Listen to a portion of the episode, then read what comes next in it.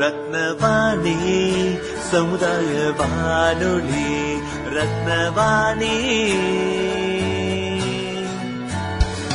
உங்க பிரச்சனையை தீர்வையோடு கேளுங்க, வெளியே வந்து குரல் கொடுங்க. இது மக்களுக்கான சேவை.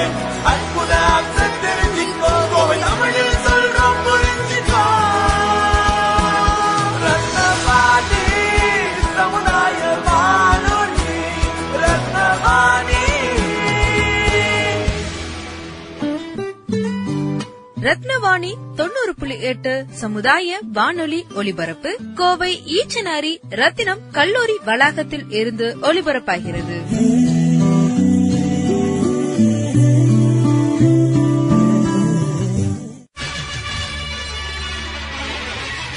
நம்ம ரத்னவாணி சமுதாய பண்பலை 90.8ல் கருங்கல்லை சிற்பமாக செதுக்கிய சிற்பிகள் போல தடைக்கற்களை படிக்கற்களாக மாற்றி வெற்றி வாகை சூடிய சாதனையாளர்களை கொண்டாடும் வெற்றி சிகரம்.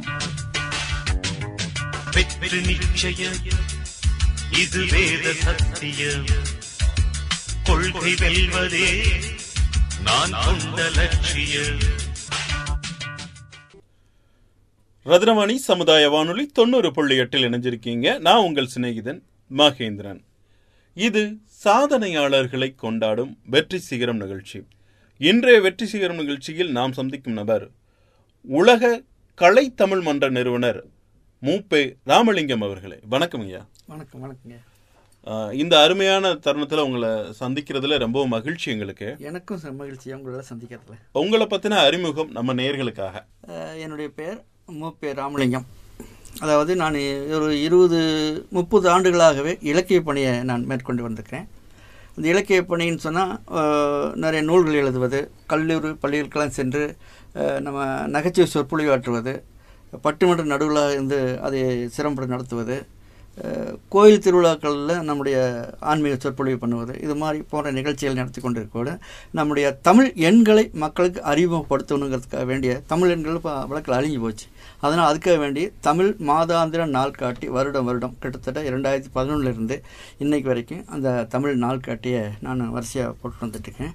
அதுக்கு நல்ல வரவேற்பும் இருக்குது. இது கூட நான் மந்திர தந்திர கலைகள் அப்படிங்கிற ஒரு மாயக்கலையை கற்றுக்கிட்டு அது மூலியமாகவும் இலக்கியத்தை நான் அது மூலியம் பயன்படுத்துகிறேன். திருக்குறளையும் மேஜிக் பண்ணிட்டுருக்கிறேன். திருக்குறளில் இது வரைக்கும் யாருக்குமே மேஜிக் பண்ணதில்லை. திருக்குறளை அறிமுகப்படுத்த வேணும் அப்படிங்கிறதுக்காக வேண்டிய ஒரு விழிப்புணர்வு நிகழ்ச்சியாக திருக்குறளில் மேஜிக் பண்ண எப்படி இருக்குன்னு, திருக்குறள் தமிழ்நாடு மட்டும் இல்லை, உலகத்தில் எங்கேயுமே யாருமே எந்த மேஜிஷியனும் திருக்குறளில் மேஜிக் பண்ணதில்லை. நான் திருக்குறளில் மேஜிக் பண்ணியிருக்கிறேன். இப்போ இந்த சமாச்சாரத்தை நான் 2011 கலைமாமணி விருது விண்ணப்பிக்கிறதுக்காக வேண்டி சென்னை போயிருந்தேன். அப்போ தமிழ்நாடு ஈழசை நாடக மன்ற தலைவர் இப்போ இருக்கிற ஈழசை நாடக இவர் மன்ற தலைவர் தேவா அவர்கள், இன்னிசை தேவா அவர்கள் தான் தலைவராக இருந்தார். அவருடைய நேரடியாக கொண்டு போய் என்னுடைய பதிவுகள்லாம் கொடுத்து நான் இத்தனை நூல் போட்டுக்கிறேன், இத்தனை மேஜிக்ஸை பண்ணிட்டுக்கிறேன், திருக்குறளை மேஜிக்கெல்லாம் பண்ணிக்கிறேன் அப்படின்னு சொல்லிட்டு அவர்கிட்ட கொடுக்கும்போது அவர் சொன்னார், மேஜிக் கலைமாமணி கொடுக்குறதில்ல, எப்படி நீங்கள் கொடுக்குறீங்கன்னு கேட்கும்போது நான் சொன்னேன், ஏற்கனவே நீங்கள் அலெக்ஸ் அப்படின்ற ஒரு நடிகர் அவருக்கு கலைமாமணி விருது கொடுத்துருக்கீங்களா சார் அப்படின்னு கேட்கும்போது அவர் சொன்னார், அவர் நடிப்பும் இருந்தது, அதுக்காக வேண்டி கலைமாமணி விருது கொடுத்தோம் அப்படின்னு சொல்லும்போது நான் சொன்னேன், இலக்கியத்தில் நான் புத்தகம் நிறைய போட்டுக்கிறேன் சார், அப்போ அதை கொடுங்களேன் அப்படின்னாரு. உடனே புத்தகத்தில் எடுத்து கொடுத்தேன். ஆஹா, இது நல்லா அருமையாக இருக்கே அப்படின்னு சொல்லிட்டு அப்போது ஒரு கேள்வி கேட்டார். எனக்கு ரொம்ப பிடிச்சிருந்தது. நான் எல்லா பக்கமும் அதை நான் நிச்சயமாக சொல்லுவேன். என்னென்னு கேட்டிங்கன்னா, அவர் சொன்னார், இலக்கியத்தில் ஒரு கேள்வி கேட்குறேன், மேஜிக்கில் ஒரு கேள்வி கேட்குறேன், அது 2-3 நாள் செய்ய முடியுமான்னு சொல்ல கேள்வி சார் சொல்கிறேன் அப்படின்னேன்.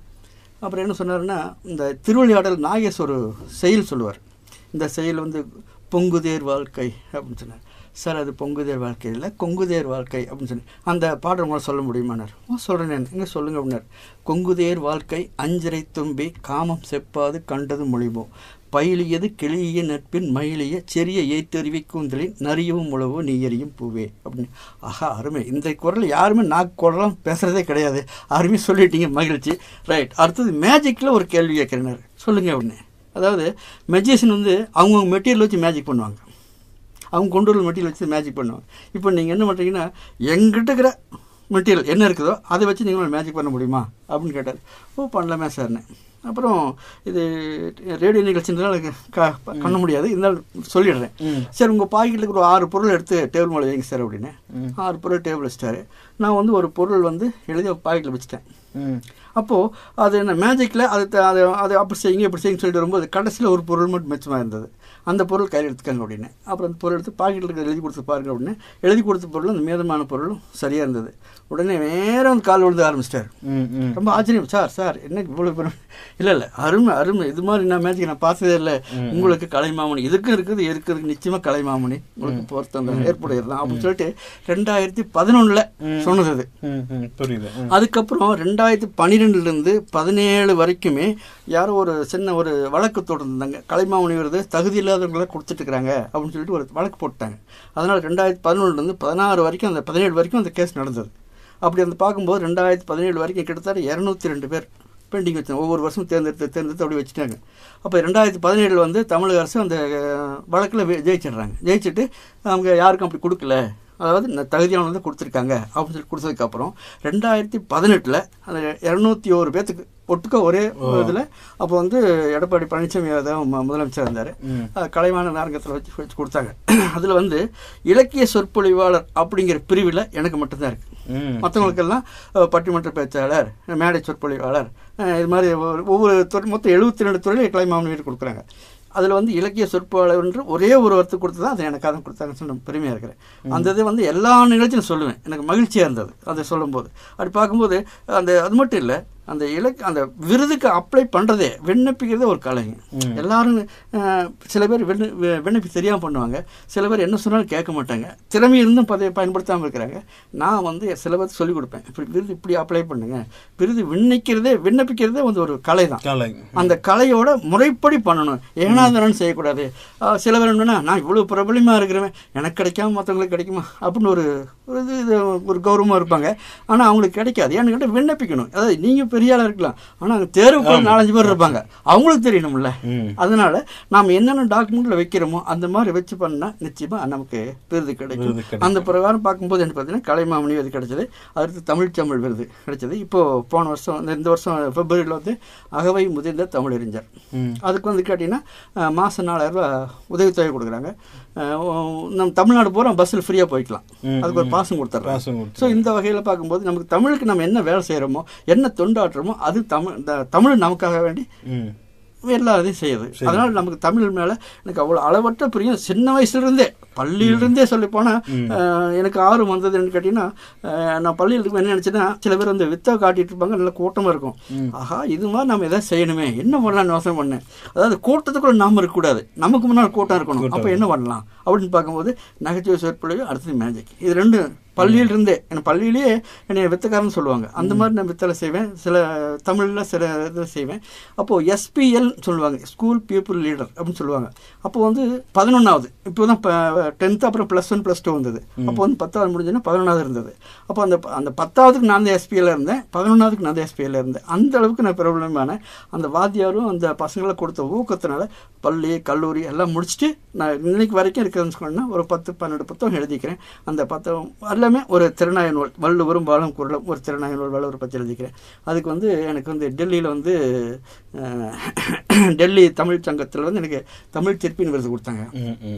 அதே மாதிரி திருக்குறளுக்கு வந்து விளக்கு உரை எப்படி எழுதிக்கணும்னு சொன்னால் மரபு கவிதை விளக்கம். ஒவ்வொரு திருக்குறள் அதாவது 1.5-2 வரி திருக்குறளுக்கு ஒரே வரையில் விளக்கம் மரபு கவிதையில். அதுக்கு வந்து சென்னையில் இருக்கக்கூடிய திருக்குறள் உயராய்வு மையம் அதனுடைய தலைவர் மோகன்தாஸ் அவர்கள் அதுக்கு வந்து திருக்குறள் அப்படிங்கிற பேர் முன்னால் போட்டுக்கலாம், குறள் படைப்பு செம்மல் அப்படின்னு விருதும் கொடுத்தாரு. அதை தக்க வச்சுட்டுக்கிறேன். அது ஒரு நூலும் போட்டு வள்ளுவர் அந்த குறளின் குறள் அப்படிங்கிறது என்னுடைய முதல் நூல். அதாவது ஒவ்வொரு திருக்குறளுக்கும் ஒரே வரையில் விளக்கம் மரபு கவிதையில். அந்த மாதிரி கண்டினியூவாக பண்ணிட்டு வந்துட்டுக்கிறேன், இன்னும் பண்ணிட்டுக்கிறேன். இனி அதுக்கு கடவுள் எனக்கு ஆசி புரிவார் நினைக்கிறேன். தொடர்ந்து இந்த தமிழ் பணி ஆட்டிட்டு வருவேன். உங்களுடைய வேற தமிழ் பணிகளை பற்றி சொல்லுங்கள். வேற தமிழ் பணிகள்லாம் தமிழ் பணின்னு சொன்னால் நான் வந்து வெண்பா எழுதுறதுல நான் வந்து ரொம்ப ஆர்வம். மக்கள் வந்து சில பேர் தமிழ் ஆசிரியராக இருப்பாங்க, வெண்பா எழுத தெரியாமல் இருப்பாங்க, பாடம்னு சொல்லிக் கொடுப்பாங்க, இலக்கணம் சொல்லிக் கொடுப்பாங்க, ஆனால் வெண்பா எழுத தெரியாது அவங்களுக்கு. நான் வெண்பா எல்லாரும் எழுதணும்னு ரொம்ப பிரியப்படுறேன்.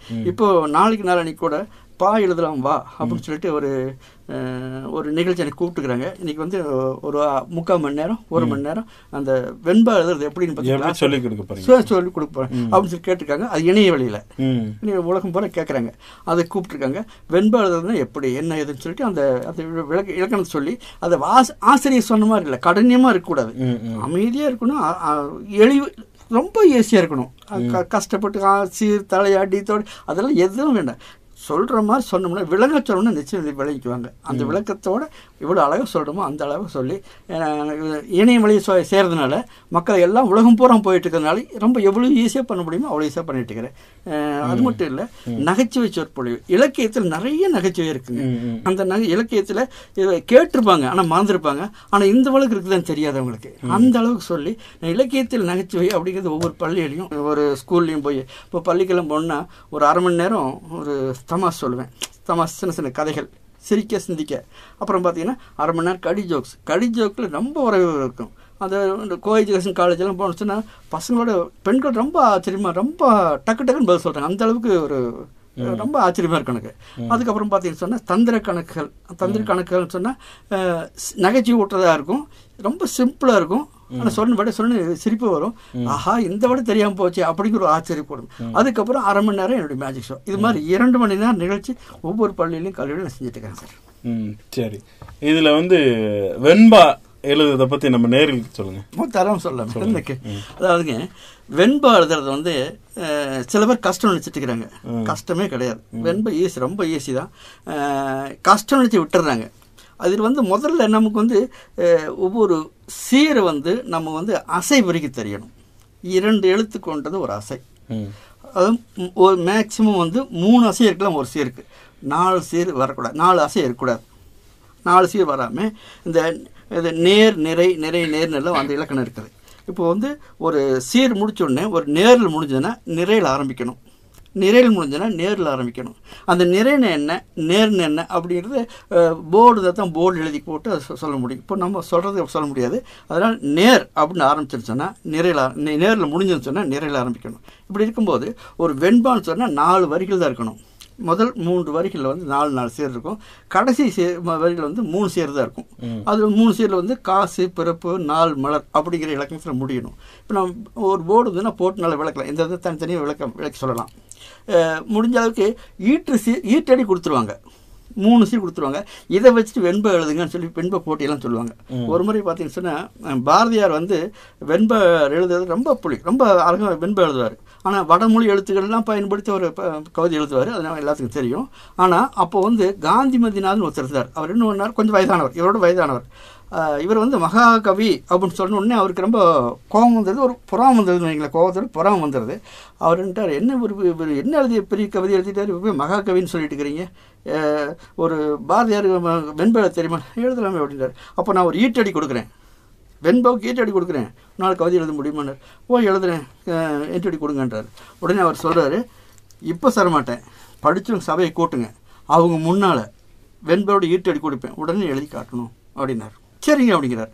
அப்போது அந்த சவஸ்தானம் அந்த அரசருடைய குறுநில மன்னர் காந்திமதிநாதன் வந்து சொல்கிறார், பாரதியார் அவமானப்படுத்தணுன்றதுக்கு வேண்டியே பாரதி சின்ன பயல் பாரதி சின்ன பயல் அப்படின்னு நம்மளாந்தான் அச்சோ என்னடா நம்மளை இப்படி கேவலப்படுத்துகிற மாதிரி ஒரு ஈட்டடி கொடுத்துட்டாரே அப்படின்ட்டு. உடனே பாரதியார் அதுதான் பாரதியாருங்கிறது உடனே டக்குன்னு சொல்கிறார், ஓ எழுதலாமே அப்படிங்கிறார். ஆண்டில் இளையவன் என்றெந்தோ அகந்தையினால் ஈண்டிங் இகழ்ந்தென்னை ஏளனம் செய் மாண்பற்ற காரிருள் போல் உள்ளத்தான் காந்திமதிநாதனை பார் அதி சின்ன பயல், காந்திமதிநாதனை பார் அதி சின்ன பயல் அப்படின்னு முடிச்சிடுறாரு. அதாவது இவர் காந்திமதி பாரதியார் சின்ன பயல்னு சொல்லணும்னு பார்த்தா பாரதியார் என்பது காந்திமதினை பார் சின்ன பயல்.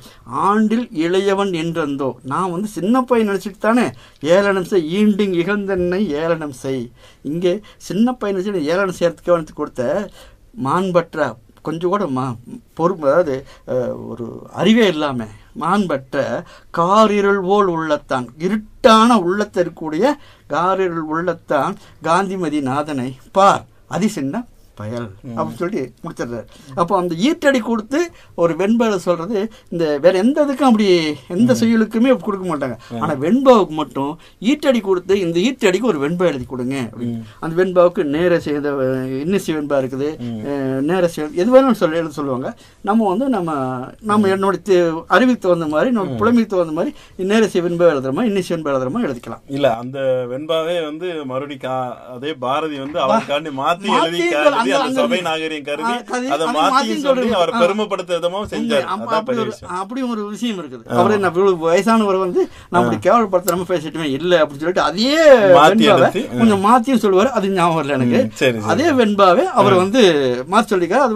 காந்திமதிநாதன் புகழ் சொல்ற மாதிரி இருக்குது.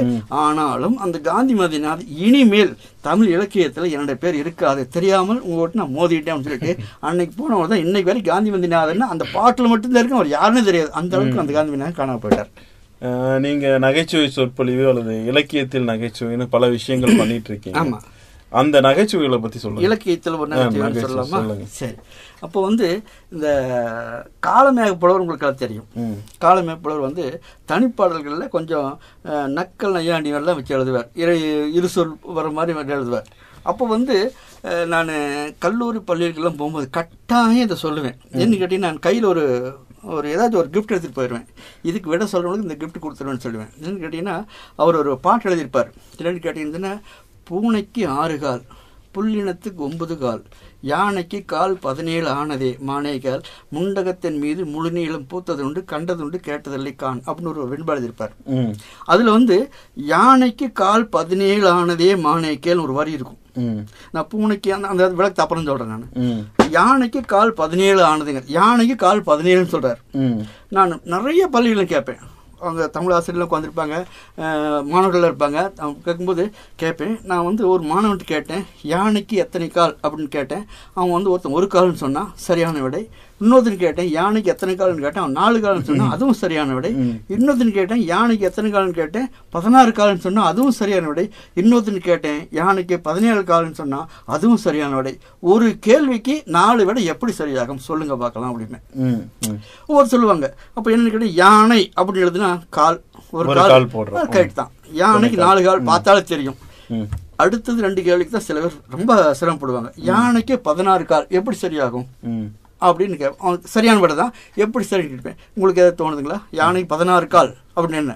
ரைட், ஓகே, ஒன்றும் இல்லை. ஒருத்தருமே சொல்ல மாட்டாங்க, தமிழாசிரியர்களாக இருப்பாங்க. அவங்க இதுக்கும் காலமேகப்பலவர் எழுதின பாட்டுலேருந்து எடுத்துக்கிட்டேன் அவங்க கூட சொல்லிக்கிறேன். ஆனால் அவங்களுக்கு ஞாபகம் வராது, அவங்களுக்கு சொன்னதுக்கப்புறம் ஞாபகம் வந்துடும். யானைக்கு 16 கால் அப்படின்னு கேட்டிங்கன்னா சரிண்ணா அப்படின்னு கேட்டிங்கன்னா 16 × 1/4 16 × 1/4 கால் 16 கால் வளருங்க. 16 கால் 4 அப்போ யானைக்கு காலு 4 தானே சரியான விட தானே. சரி, இது சரி. இதுக்கப்புறம் இருக்குது 17 காலும் சரி. இது எப்படி? இதுக்கு விட சொன்னீங்கன்னு சொன்னால் நான் என்னுடைய இந்த கிஃப்டை கொடுத்துருவேன் அப்படின்பேன். யாருமே சொல்ல மாட்டேன். 16 கால் சொல்ல 17 எப்படி சொல்லுவாங்க? இல்லை என்ன 16 கால் சொல்லிட்டீங்க, 17 கால் எப்படிங்க வரும் அப்படின்னு சொல்லுவாங்க. சொன்ன உடனே சிரிப்பு வரும் அந்த பதில் சொன்ன உடனே. இப்போது 16 கால் 4ன்னு சொன்னேன், அது சரியான விட. இப்போ 17 கால் 4 சொல்கிறோம், 17 கால் வந்து சரின்னு சொல்கிறோம்.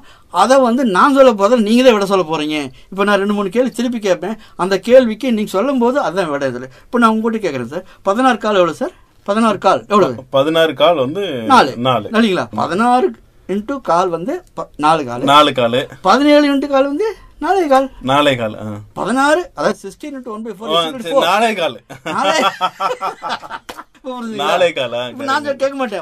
கால் எவ்வளோங்க? 4 மாங்க. 17 கால் 4 கால்மா, அதான் விட அப்படிம்பேன். என்னதே அப்படிம்பாங்க. 16 கால் எவ்வளோங்க? 4 17 கால் 4 கால் அதான் விட அப்படிம்பேன். யானைக்கு 4 கால் தான்யா, 4 கால் 4 கால் தான். இதைத்தான் 4 கால் உறுதியா சொல்றாங்க. அதாவது 4 கால் தான் அப்படின்றது 4ஆவது மாணவன் உறுதியா சொல்றான். இது வார்த்தை விளையாட்டு, வார்த்தை விளையாட்டு. அது காலமேகப்பலவர் இலக்கியத்தில். இதுல வந்து முதல் 2 வரி கவனிக்கணும் நீங்க. பூனைக்கு 6 கால், புல்லினத்துக்கு 9 கால், யானைக்கு கால் 17 ஆனதே மானே கால். அப்போ பூனைக்கு எப்படி 4 கால் ஆகும்? புல்லினத்துக்கு ஒரு 9. பூனைக்குன்னா பூனை இல்லை, பூநக்கி. பூநக்கினா வண்டு, வண்டுக்கு 6 கால். பூநக்கி வண்டுக்கா 6 கால். புல் இனத்துக்கு 9 கால். புல் இனம்னா பறவை, பறவைக்கு 9 கால். இதுக்கு 2 கால் தானே, 9 எப்படி ஆகும்? அதாவது 8 கால் 2, 9 கால் 2.25. 2.25 ஏன் பறவைக்கு வந்து 2.25 தான். பூனைக்கு 6 கால், புல் இனத்துக்கு 9 கால். யானைக்கு கால் 17 ஆனதே மானே கேள் முண்டகத்தின் மீது. அடுத்தது அந்த இது சிவனை பற்றி சொல்லக்கூடிய 2 பேர், அந்த 2 பேர் நமக்கு வேண்டியதில்லை. இது வந்து நமக்கு இது வந்து எடுத்துக்கிட்டு நானது இலக்கியத்தில் நகைச்சுவை அப்படின்னு சொல்லும் போது இதை நான் எடுத்துக்கிட்டேன், வேற ஒன்றும் இல்லை.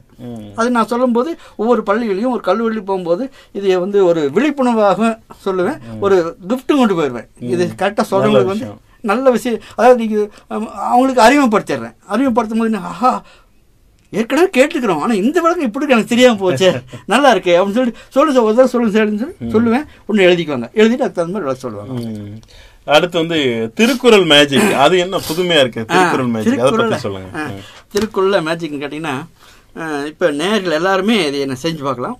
அதாவது 2 இருக்குது. ஒன்று வந்து நம்ம டிவியில்னா அது ஒன்று செஞ்சு காட்டலாம். இப்போ எல்லாருமே தெரியுற மாதிரி 2-3 திருக்குறள் மேஜிக்கில் ஒரு திருக்குறள் மேஜிக் மட்டும் சொல்கிறேன். நீங்கள் அது மாதிரி நீங்கள் நான் சொல்கிற மாதிரி செய்யுங்க சார். ஒரு எண்ணு நினச்சிக்கோங்க, எழுதி வச்சுக்கோங்க. ஒரு எண்ணு இதை கேட்டுக்கு நேரம் எல்லாருமே செஞ்சலாம். இதையே சொல்லலாம். ஒரு எண்ணு எழுதிக்கோங்க, நினச்சிக்கிட்டீங்களா? அதை வந்து 2ஆல் பெருக்குங்க சார். 2ஆல் பெருக்கங்க. சரி, நான் ஒரு 60 தரேன், அது கூட கூட்டிக்கங்க. 60 தரீங்களா? ஆமாம், அது கூட்டிக்கங்க. சரி, அதை வந்து 2ஆல் வகுத்துருங்க. 2ஆல் வகுத்துறீங்களா? இப்போ நீங்கள் முதல்ல ஒரு நம்பர் நினச்சிங்க பார்த்தீங்களா? அந்த நம்பரை இப்போ வந்து வெளியில் வச்சு கழிச்சிருங்க. கழித்தல் வகுத்தல், அதாவது மாணவர்களுக்கு வந்து கூட்டல் கழித்தல் வகுத்தல் தான் தெரியணும் அப்படின்றதுக்காக வேண்டி அதுவும் ஓடும். பிளஸ் இந்த திருக்குறள் எப்படி கொண்டு மூத்தன்னு பாருங்க. இப்போ நீங்கள் ஒன்றுமே சொல்லலை, விடையை ஒன்றும் சொல்லலை, நான் மறுபடியும் சொல்கிறேங்க. நான் சொல்கிறத சீரியல் பார்த்துக்கங்க. ஒரு நம்பர் நினச்சிக்கிறீங்க, என்கிட்ட ஒன்றும் சொல்ல வேண்டாம். சரி, நினச்சிக்கிறேன். நீங்கள் ஒன்றுமே சொல்ல வேண்டாம், நான் விட சொல்லுவேன், அந்த விடைக்கு உண்டான குரல் சொல்லுவேன். சரி, நான் நினச்சிக்கிறேன். ஒரு நம்பர் எடுத்து நினச்சிக்கிறீங்க, அது 2ஆல் பெருக்கங்க. 2ஆல் பெருக்கணும், பெருக்கங்க. ரைட்டு, நான் ஒரு 60 தரேன், வச்சு கூட்டிக்கங்க. 60 தரீங்க, அது 2ஆல் வகுத்துருங்க. 2 அந்த வர விடையில முதல்ல ஒரு நம்பர் நினைச்சிருவீங்க இல்லையா? ஆமா, அதை கழிச்சிருங்க. முதல்ல அந்த நம்பர் இந்த விடையில கழிச்சிருங்க. மீதி ஒரு விடை வரும் இல்லைங்களா? அந்த விடை என்னவோ நீங்க சொல்லல.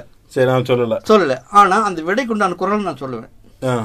சொல்லுங்க. அது வந்து என்னன்னு கேட்டீங்கன்னா, அந்தனர் என்போர் அறவோர் மற்றெவ்வுயிர்க்கும் செந்தன்மை பூண்டோடுகளாம். அந்த விடை வந்து 30. கரெக்டுங்களா? கரெக்ட். அந்த 30ஆவது குரல் சொன்னது எப்படி?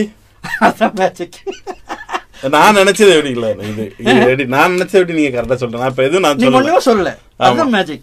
இப்போ இது வந்து இது வானொலின்றதுனால நான் இதே தொலைக்காட்சியா இருந்தேன் சொன்னா இன்னொரு மேஜிக் சொல்லுவேன், எழுதி வச்சு காட்டுவேன், அது கரெக்டா வந்துடும். இல்ல, அது எப்படின்னு கேட்கறேன். இது வந்து கணக்கு தான், வேற ஒன்றும் கிடையாது. இப்போ நான் இன்னொரு நம்பர் நினைச்சுக்காங்களேன், வேற நம்பர் வரும்.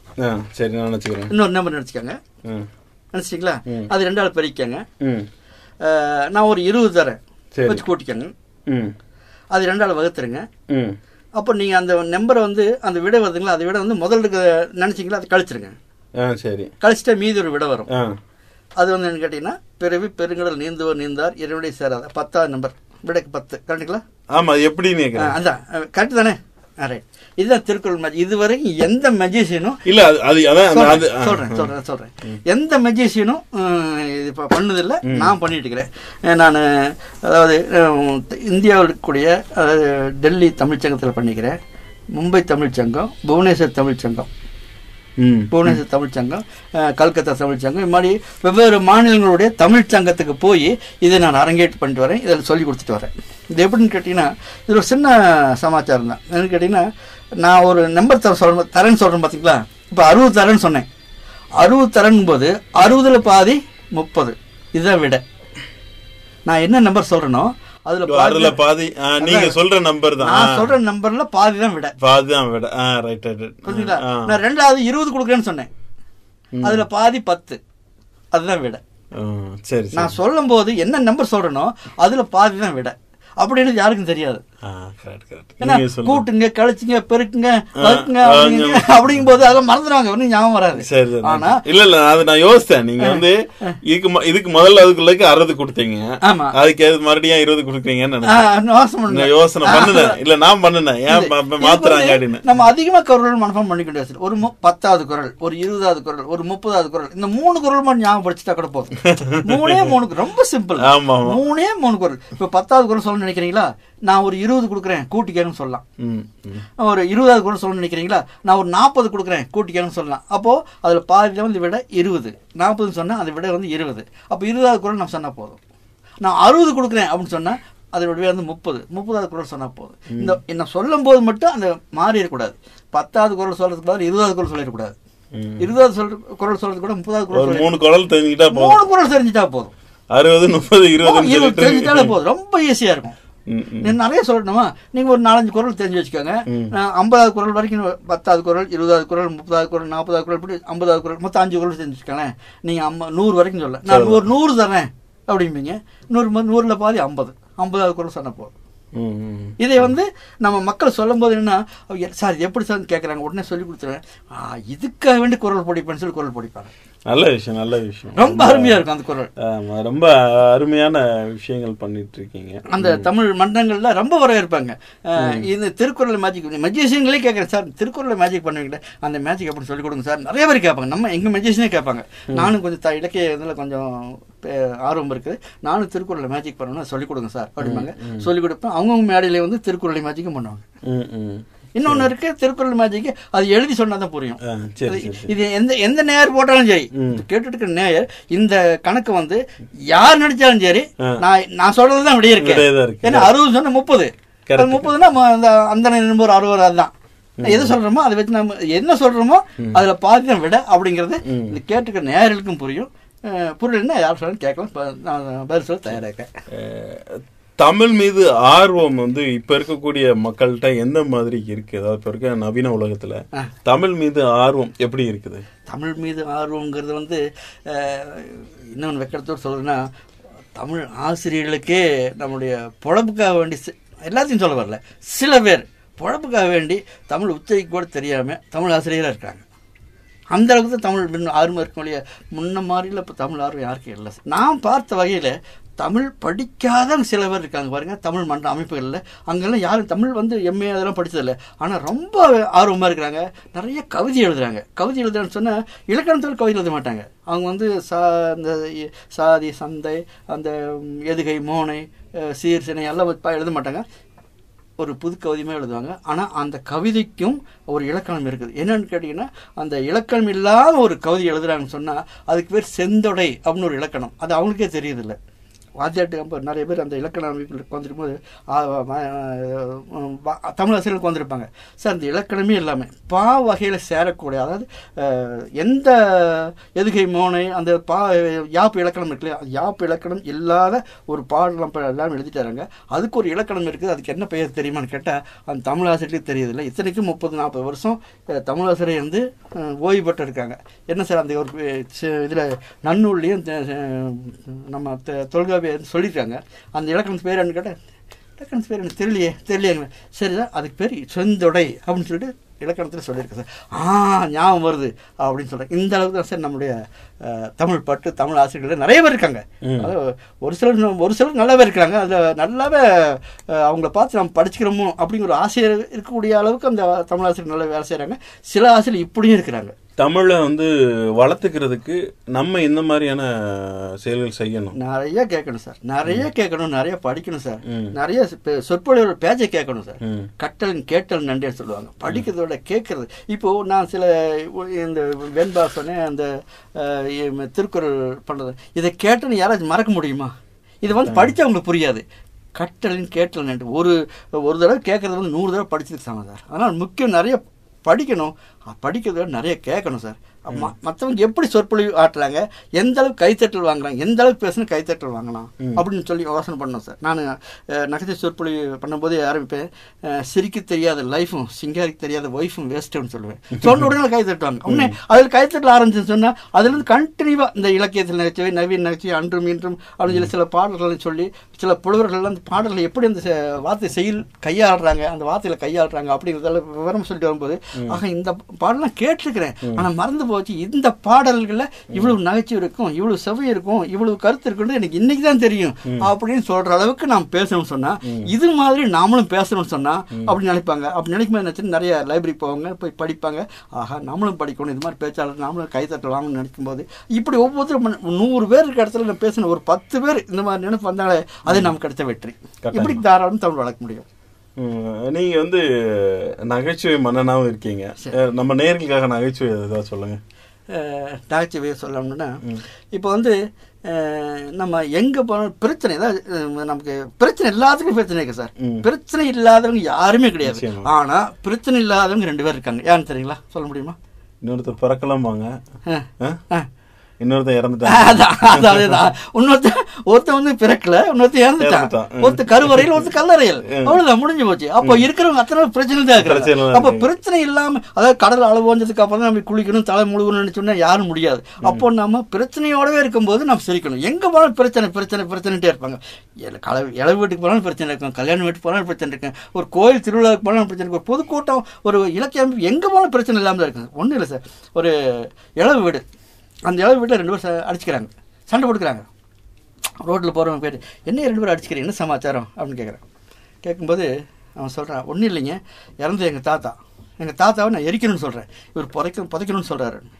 நான் அவன் கேட்டார், எரிச்சா என்ன புதைச்சேன், இதுவும் பண்ணிட்டு போக வேண்டியதானே. அப்படி இல்லைங்க சார், எரிச்சா பிரச்சனை இல்லை சார், புதைச்சா பிரச்சனை சார் அப்படின்னு. இன்னைய புதைச்ச என்னையா பிரச்சனை, அந்த புதைச்சதுக்கப்புறம் அதுக்கு மேலே புல் முளைக்குமா முளைக்காதான்னு பிரச்சனை சார். இது நீயே பிரச்சனை இல்லையா, புல் முளைக்கலனே பிரச்சனை இல்லை சார், புல் முளைச்சா பிரச்சனைம்பா, புல் முளைச்சி என்னையா பிரச்சனை, அந்த புல்லை பசுமாடு மேயுமா மேயாதான்னு பிரச்சனை சார், பசுமாடு மேயலனே பிரச்சனை சார், மேஞ்சா பிரச்சனை, மேஞ்சா என்னையா பிரச்சனை, மேஞ்சா அந்த பசுமாடு பால் தருமா தராதா அப்படின்னு பிரச்சனை சார். ஐயா பால் தரலினே பிரச்சனை இல்லை, பால் தந்தா பிரச்சனை, பால் தந்தா என்னையா பிரச்சனை, பால் தந்தா அது மனுஷன் குடிக்கலாமா குடிக்கூடாதுன்னு பிரச்சனை. ஐயா குடிக்கலனே பிரச்சனை இல்லை, குடித்தா பிரச்சனைம்மா, குடிச்சா என்னையா பிரச்சனை, அது குடிச்சிட்டா மனுஷன் உயிரோடு இருப்பானா செத்து போயிட்டானே பிரச்சனை. ஐயா உயிரோடு இருந்த பிரச்சனை இல்லை, செத்து போன பிரச்சனை, செத்து போனால் புதைக்கிறதா எரிக்கிறதானே பிரச்சனை வந்துடும் சார். பழையபடி வந்துட்டான். இப்படி ஒவ்வொரு இடத்துல, எந்த இடத்துல பிரச்சனை இல்லாமல் இருக்க சாத்தியமே இல்லை. எங்க போலீங்க, நம்ம கண்ணு முன்னாலே நடக்கும், நமக்கு தெரியாமல் இந்த பிரச்சனை இருக்கும். ஒரு சின்ன விஷயம், ஒன்றும் இல்லைங்க, ஒரு சின்ன விஷயம் இருக்கும். அந்த சின்ன விஷயத்த ரொம்ப இழுத்தும் பேசுவாங்க, பெரிய விஷயம் ரொம்ப சுருக்கின்னு சொல்லுவாங்க. ஒன்றும் இல்லை, இந்த ராமாயணம் மகாபாரதம் பார்த்தீங்கன்னா நாள் கணக்காக, வாரக்கணக்காக, மாதக்கணக்காக கதை காலச்சவம் பண்ணலாம். அதை ஒரே வரையில் சொல்லலாம். மண்ணால் விளைந்தது மகாபாரதம், பெண்ணால் விளைந்தது ராமாயணம், முடிஞ்சு போச்சு. ஆனால் இதுவே வாரக்கணக்காக மாதக்கணக்காக கதை காலச்சவம் பண்ணலாம். அதே மாதிரி ஒரு சின்ன விஷயத்தை எடுத்து சொல்கிறாங்க. அது எப்படி சொல்லலான்னு கேட்டிங்கன்னா, ஒரு பஸ் ஸ்டாண்டில் ஒரு பையன் நின்றுட்டுக்கிறான். அப்போது வந்து வயதானவர் வந்து ஒரு பேப்பர் காட்டி, ஐயா அந்த விலாசம் எங்கே இருக்குன்னு பார்த்து சொல்லுங்கன்றான். அந்த பையன் அவரை கூப்பிட்டு வச்சுட்டு, இங்கே வந்து இல்லைங்கய்யா அப்படிங்கிறான். விலாசம் பார்த்துட்டு, இப்போது 3 பஸ் வரும், அதில் முதல் பஸ் விட்டுருங்க, 2வது பஸ் விட்டுருங்க, 3வது பஸ்ஸில் ஏறிக்காங்க. போனீங்கன்னா அங்கே 3 பஸ் ஸ்டாப் வரும், அதில் முதல் பஸ் ஸ்டாப் விட்டுருங்க, 2வது பஸ் ஸ்டாப் விட்டுருங்க, 3வது பஸ் ஸ்டாப்பில் இறங்கிக்காங்க. அங்கே பார்த்தீங்கன்னா இறங்கணுன்னா பார்த்தீங்கன்னா 3 ஸ்ட்ரீட் இருக்கும், அதில் முதல் ஸ்ட்ரீட் விட்டுங்க, 2வது ஸ்ட்ரீட், 3வது ஸ்ட்ரீட் போங்க, லாஸ்ட்டை போங்க, அங்கே போனால் 3 வீடு இருக்கும். அந்த 3 வீட்டில் ஆமாம், முதல் வீட்டு விட்டுருங்க, 2வது வீட்டுக்கு, 3வது வீட்டுக்கு போங்க. அங்கே போனால் 3 ரூம் இருக்கும், அது முதல் ரூம் விட்டுருங்க, 2வது ரூம் விட்டுங்க, 3வது ரூமுக்கு போங்க. அங்கே போனால் 3 டேபிள் இருக்கும், அது முதல் டேபிள் விட்டுருங்க, 2வது டேபிள் விட்டுங்க, 3வது டேபிளுக்கு போங்க. அந்த 3வது டேபிள் 3 புத்தகம் இருக்கும், அதில் முதல் புத்தகத்தை விட்டுருங்க, 2வது புத்தகத்தை விட்டுருங்க, 3வது புத்தகத்தை எடுத்துக்காங்க. அதில் பார்த்தீங்கன்னா பகவத்கீதைகள் இருக்கும். அந்த பகவத்கீதைக்கு மேலே சத்தியமாக சொல்கிறேன், எனக்கு இந்த விலாசம் தெரியாது. எங்க விலாசம் தெரியாதுன்னு சொல்கிறதுக்கு எந்த இடம் எழுப்பாங்க? மகாபாரத ராமாயணத்தெல்லாம் ஒரே வரை சொல்ல முடியுமே, ஒரு தெரியாதுன்னு சொல்கிறதுக்கு எந்த இடம் எழுக்கிறாங்க சார்? இப்படி ஒவ்வொருத்தரு பக்கமும் நம்ம பணத்தை செய்கிறோம், அதை நம்ம அனுபவிச்சுத்தான் இருக்கிறோம், அன்றாட வாழ்க்கையில் நம்ம கவனிச்சுத்தான் இருக்கிறோம். நம்ம பிரச்சனைய வட்டமா சொன்னீங்க, தெரியாதுங்கிற விஷயத்தை லாங்கா சொன்னீங்க. ஆமா அதுதான் அதனாலதான் பிரச்சனைங்க. அந்த அந்த நகைச்சுவை தான் எல்லா பக்கம் நடந்துதான் இருக்குதுங்க, நம்மளும் தெரிஞ்சுக்கிறோம். மகிழ்ச்சிங்க. ஒரு பல்சுவை நிகழ்ச்சியா கொண்டு போயிருந்தீங்க. நம்ம நிகழ்ச்சி கேட்டுட்டு இருக்கக்கூடிய நேயர்களுக்கு என்ன சொல்ல விரும்புறீங்க? நிகழ்ச்சி சந்தோஷமா இருக்கணுங்க, மகிழ்ச்சியா இருக்கணுங்க. நான் சொன்ன மாதிரி சிரிக்க தெரியாத லைஃப், சிங்காரி தெரியாத ஒய்ஃபும் வேஸ்ட்டுங்க. சிரிச்சு மகிழ்ச்சி, அது மகிழ்ச்சி எஃப்எம். என்ன ராணிங்க, ரத்னவாணி ரேடியோ மகிழ்ச்சி எஃப்எம் இருக்குது. நம்ம கேட்டுக்கிற நேரில் அனைவரும் மகிழ்ச்சியாக இருக்கணும். இது போன்ற நிகழ்ச்சியை நான் நகைச்சுவைக்குன்ட்டுனே ஒரு கடிஜோக்ஸ்லாம் நிறைய இருக்குது சார். கடிஜோக்கில் தந்தர் கணக்குகள் இதெல்லாம் ரொம்ப அருமையாக இருக்குது. நீங்கள் ஒரு தடவை கேட்டீங்கன்னா மறக்கவே மாட்டீங்க. அந்தளவுக்கு ஒரு ஒரு கடிஜோக்குன்னு சொல்லலாமா? சொல்லுங்கள். கேட்க ரொம்ப ஆச்சரியமாக இருக்கும். அதாவது கடிஜோக்குன்னு கேட்டிங்கன்னா இப்படியும் சொல்லலாம் அப்படின்னு இருக்கும், மறுக்க முடியாத பதிலாக இருக்கும், சொன்ன உடனே சிரிப்பு வரும், டிஃப்ரெண்ட்டான பதில். இப்போது உதாரணத்துக்கு இந்த நடிகர் டைரக்டர் டி ராஜேந்தர், நடிகர் டைரக்டர் மணிவண்ணன், நடிகர் டைரக்டர் சுந்தரராஜன், நடிகர் யாரை வச்சுக்கலாம், சந்தானம் வச்சுக்கோங்களேன், சந்தானம். இந்த 4 பேர்த்தில் யாருக்கு நாக்கு நீளம்? இது கடிஜோக். இந்த 4 பேர்த்தில் யாருக்கு நாக்கு நீளம்? ஒரு டிஃப்ரெண்டான பதிலாக இருக்கணும், சொன்னோட சிரிப்பு வரணும், மாறுபட்ட பதிலாக இருக்கணும், மறுக்க முடியாத பதிலாக இருக்கணும். அப்படிங்கிறது தான். யாருக்கு சார் நாக்கு நீளம்? இந்த நாக்கு நீளம் வாக்கியராஜ் சொல்லலாமே. இல்ல 4 பேர் சொல்றேன். இந்த 4 பேர்த்துக்குள்ள நீங்க சொல்றேன். டி ராஜேந்திரன், மணிவண்ணன், நம்ம சுந்தரராஜன், அப்புறம் சந்தானம். இந்த 4 பேர் நாக்கு நீளம். சரி, சந்தானம் சொல்லுங்க. சந்தானம் சொல்ல யார் சொன்னாலும் அது யாருக்கு திருப்பி வராது. சந்தானம் சரி. ஆனா ஒரு டிஃப்ரெண்டான பதில் சொல்றேன் பாருங்க. இங்க 4 பேர்த்துக்கு நாக்கு நீளம் கிடையாது, 4 பேர்த்துக்கு நாக்கு ரோஸ் தான். புரிஞ்சுங்களா? நான் நீல கலர் சொன்னேன், யாருக்குமே நீளம் கிடையாது. 4 பேர்த்துக்கு நாக்கு ரோஸ் தான். ஏன்னா அவங்க இந்த நடிகர் பேரும் சொல்லும் போது அவங்க வந்து கிண்டல் பண்ணிட்டு பேசுவாங்க பார்த்தீங்கன்னா, அதைத்தான் ஞாபகம் வச்சுட்டு இருப்பாங்களோடைய, இந்த கலர் ஞாபகம் வச்சுக்க மாட்டாங்க. கடிஜோக்கா வேண்டி நாம் சொல்லக்கூடிய ஒரு கதை. அதே மாதிரி தந்திர கணக்குகள்னு ஒன்று சொல்லணும்னு பார்த்தீங்கன்னா, ஒரு கலர் கோழி குண்டு 1 ரூபாங்க. ஒரு கலர் கோழி குண்டு 1 ரூபா. ஒரு கலர் கோழி குண்டு 1 ரூபா. 7 கலர் கோழி குண்டு எத்தனை ரூபா? இது கல்லூரிலாம் கேட்பேன். சரி, உடனே சொல்லுங்க அதுக்கு என்ன. ஒரு கலர் கோழி கொண்டு, ஒரு கலர் கோழி கொண்டு 1 ரூபா. 1 ரூபா. 7 கலர் கோழி கொண்டு எத்தனை ரூபா? அதுவும் 1 ரூபாய் தான் இருக்கு. 7 கலர் 1 ரூபாய் தான். பாருங்க, ரொம்ப அருமை அருமை, ரொம்ப அருமையா சொன்னீங்க. ஆனா சில பேர் என்ன தெரியுமா, 7 ரூபா அப்படிமாங்க. ஒரு குண்டு தான், 7 கலர் இருக்குது. அதுதான் இது மாதிரி தந்திர கணக்கு தான் இருக்கும். அவங்க சில பேர் மறந்துட்டு என்ன பண்ணுவாங்க, 7 ரூபா அப்படின்னு சொல்லிடுவாங்க. அதே மாதிரி ஒரு பேனா இருக்கு சார். ஒரு பேனா மூடி இருக்குது. பேனா எடுத்துட்டு இந்த பேனாவோட விலை வந்து 2 ரூபா 10 பைசாங்க. 2 ரூபா 10 பைசா. இந்த கணக்கு இன்ஜினியரிங் காலேஜ் கேட்டுக்கலாம் சார். பெரிய பெரிய கமர்ஷியல், அதாவது காமர்ஸ் படித்தவங்க அந்த ப்ரொஃபஸர் அவங்களாலே சொல்ல முடியும் சார். நிறைய காலேஜில் கேட்டேன். நீங்கள் ஏதாவது நேரில் தெரிஞ்சதுன்னு சொல்லலாம், நீங்கள் தெரிஞ்சு சொல்லலாம். ஒரு பேனா, அந்த பேனா வந்து 2 ரூபா 10 பைசாங்க. 2 ரூபா 10 பைசா. இப்போ அது மூடி கழட்டிக்கிறோம். சரி, கழட்டிட்டா மூடிக்கு ஒரு ரேட் போடணும், இதுக்கு ஒரு ரேட் போடணும். ஆச்சுங்களா? இந்த பேனான விலை இந்த மூடி விட 2 ரூபா ஜாஸ்தியாக இருக்கணும். 2 ரூபா ரெண்டையும் கூட்டினா 2 ரூபா 10 பைசா வரணும் அப்படின்னு சொன்னால் இந்த மூடியினுடைய ரேட் என்ன? அது காஸ்ட் ஆஃப் ப்ரொடக்ஷன். மூடியினுடைய காஸ்ட் ஆஃப் ப்ரொடக்ஷன் என்ன? பேனானுடைய காஸ்ட் ஆஃப் ப்ரொடக்ஷன் என்ன? ஒரு பேனான விலை 2 ரூபா 10 பைசாங்க. ஒரு பேனாவோட விலை 2 ரூபா 10 பைசா. அந்த மூடியை கழட்டிக்கிறோம். மூடிக்கு ஒரு ரேட் போடணும், பேனாவுக்கு ஒரு ரேட் போடணும்.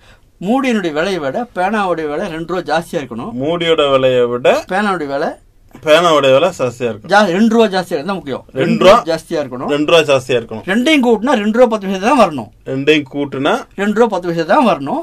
அப்படின்னா மூடியினுடைய விலை என்ன, பேனாவுடைய விலை என்ன? இப்போ நான் என்ன சொன்னேன், மூடியினுடைய விலையை விட 2 ரூபா ஜாஸ்தியா இருக்கும்னு சொன்னேன். மூடியோட விலையை விட 2 ரூபா ஜாஸ்தியா இருக்கும்னு சொன்னேன். பேனா விட ஆமா. இப்போ 10 பைசா மூடி விலை 10 பைசான்னு சொன்னா பேனான் விலையினா 2 ரூபா 10 பைசா ஆயிடும்.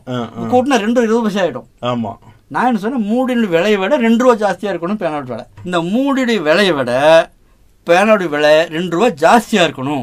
பேனா இது மூடியோட விலையை விட பேனாவுடைய விலை 2 ரூபா ஜாஸ்தியா இருக்கணும். 2 ரூபா ஜாஸ்தியா இருக்கணும். மூடியோட விலையை விட பேனாவுடைய விலை வந்து 2 ரூபா ஜாஸ்தியா இருக்கணும். ரெண்டையும் கூட்டினா 2 ரூபா 10 பைசா தான் வரணும். 2 ரூபா 10 பைசா வரும். அப்படின்னா மூடியினுடைய விலை என்ன, பேனாவுடைய விலை என்ன? அதாவது மாணவர்கள் மத்தியில் சிந்திப்பு திறனை அதிகப்படுத்துறதுக்காக வேண்டி, அந்த கணக்கு திறனை அதிகப்படுத்துறதுக்காக வேண்டிய ஒரு சின்ன கணக்கு தாங்க இது. 2 ரூபா 10 பைசா தான். மூடி கழட்டிக்கிறோம், மூடிக்கு ஒரு விலை போடணும், பேனாவுக்கு ஒரு விலை போடணும். அந்த மூடி விலையை விட பேனோட விலை 2 ரூபா ஜாஸ்தியா இருக்கணும். 2 கூட்டினா 2 ரூபா 10 பைசா தான் வரணும் அப்படின்னு சொல்லி உடனே சொல்லுவாங்க, மூடி 10 பைசா சார், பேனா 2 ரூபா சார்பாங்க. தப்பு. நான் என்ன சொன்னேன், மூடியோட விலையை விட 2 ரூபா ஜாஸ்தியா இருக்கணும். மூடிய விலை 10னா பேனோட விலை என்ன ஆகும்? 2 ரூபா 10 பைசா ஆயிரும். 2 கூட்டினா 2 20 ஆயிரும்ல. நான் என்ன சொன்னேன், 2 கூட்டினாலும் 2 ரூபா 10 பைசா தான் வரணும். மூடியோட விலை என்ன, பேனோட விலை என்ன அப்படின்னு சொன்னோம். ஏதாச்சும் ஐடியா வரால சொல்லுங்க. ரொம்ப சிம்பிளான விட, மூடியோட விலை 5 பைசா சார், மூடியோட விலை 5 பைசா 5 பைசா, பேனோட விலையா 2 ரூபா 5 பைசா 2 ரூபா 5 பைசா. ரெண்டு கூட்டினா கரெக்ட். இது மாதிரி இந்த தந்தர் கணக்கு மாதிரி 1/2 மணி நேரம், இப்போ நம்ம சொன்னேன் அந்த கடி ஜோக்கு மாதிரி 1/2 மணி நேரம், மேஜிக் ஷோ 1/2 மணி நேரம், ஸ்டாண்டிங் காமெடி இப்படி 1/2 மணி நேரம், ஒரு காலேஜில் 2 மணி நேரம் வச்சு பண்ணிட்டு இப்படி மாணவர்கள் மத்தியில் ஒரு ஆர்வத்தை தோண்டிட்டு இருக்கிறேன். நிச்சயமாக நீங்கள் நம்மளுடைய நிகழ்ச்சியில் கலந்துக்கிட்டு, அதாவது உங்களுடைய இலக்கிய பணிப்பட்டும், அடுத்து வந்து திருக்குறள் மேஜிக், அடுத்து நகைச்சுவை சொற்பொழிவு, இலக்கியத்தில் நகைச்சுவைன்னு ஒரு நம்மளுடைய நிகழ்ச்சியை வந்து ஒரு பல்சுவை நிகழ்ச்சியாக கொண்டுட்டு போனீங்க. எல்லாரும் நேயர்கள் எல்லாருமே வந்து கலகலப்பாக கேட்டு ரசிச்சிருப்பாங்க அப்படின்னு நம்புகிறோம். எங்களுடைய நிலையத்துக்கு வந்து அவ்வளோ ஒரு அருமையான பல்சுவை நிகழ்ச்சியை வழங்கினா உங்களுக்கு எங்களுடைய மனமார்ந்த நன்றிகளையும் வாழ்த்துக்களையும் தெரிவிச்சுக்கிறோம். நீங்க மேலும் பல சாதனை படைக்க எங்களுடைய மனமார்ந்த வாழ்த்துக்கள் சார். மகிழ்ச்சியா நான் தூர்தர்ஷன் பண்ணிக்கிறேன், நம்ம கோவை வானொலி நிலையத்திலையும் பண்ணிக்கிறேன். எல்லா இடத்துலையும் இப்படி ஒரு நல்ல வரவேற்பு இருந்தது. அதைத்தான் இங்கே நான் பண்ணேன். நிகழ்ச்சியை கேட்டு ரசித்த, இதை கேட்டு ரசித்துக் கொண்டிருக்கின்ற அனைத்து நேயர்களுக்கும் என்னுடைய மனமார்ந்த வாழ்த்துக்களையும் நன்றியும் தெரிவித்துக்கொள்ள விடைபெறுகின்றேன். நன்றி, வணக்கம். நேரில் இது வரைக்கும் நம்மளுடைய கலைமாமணி ராமலிங்கம் அவர்கள் வந்து நிறையா பல்சுவை நிகழ்ச்சியாக நம்ம நேர்காணலில் தொகுத்து வழங்கினாங்க. ரொம்ப எல்லாருமே கேட்டு நிகழ்ச்சியை கேட்டு ரசிச்சிருப்பீங்க அப்படின்னு நான் நம்புகிறேன். மீண்டும் மற்றொரு நிகழ்ச்சியில் உங்களை சந்திக்கும் வரை உங்கள் அன்போடும் ஆதரவோடும் விடைபெறுகிறேன். உங்கள் சிநேகிதன் மகேந்திரன். நடப்பவை நல்லவையாகட்டும். தொடர்ந்து இணைந்திருங்கள். இது ரத்னவாணி சமுதாய வானொலி 90.8. இது மக்களுக்கான வானொலி.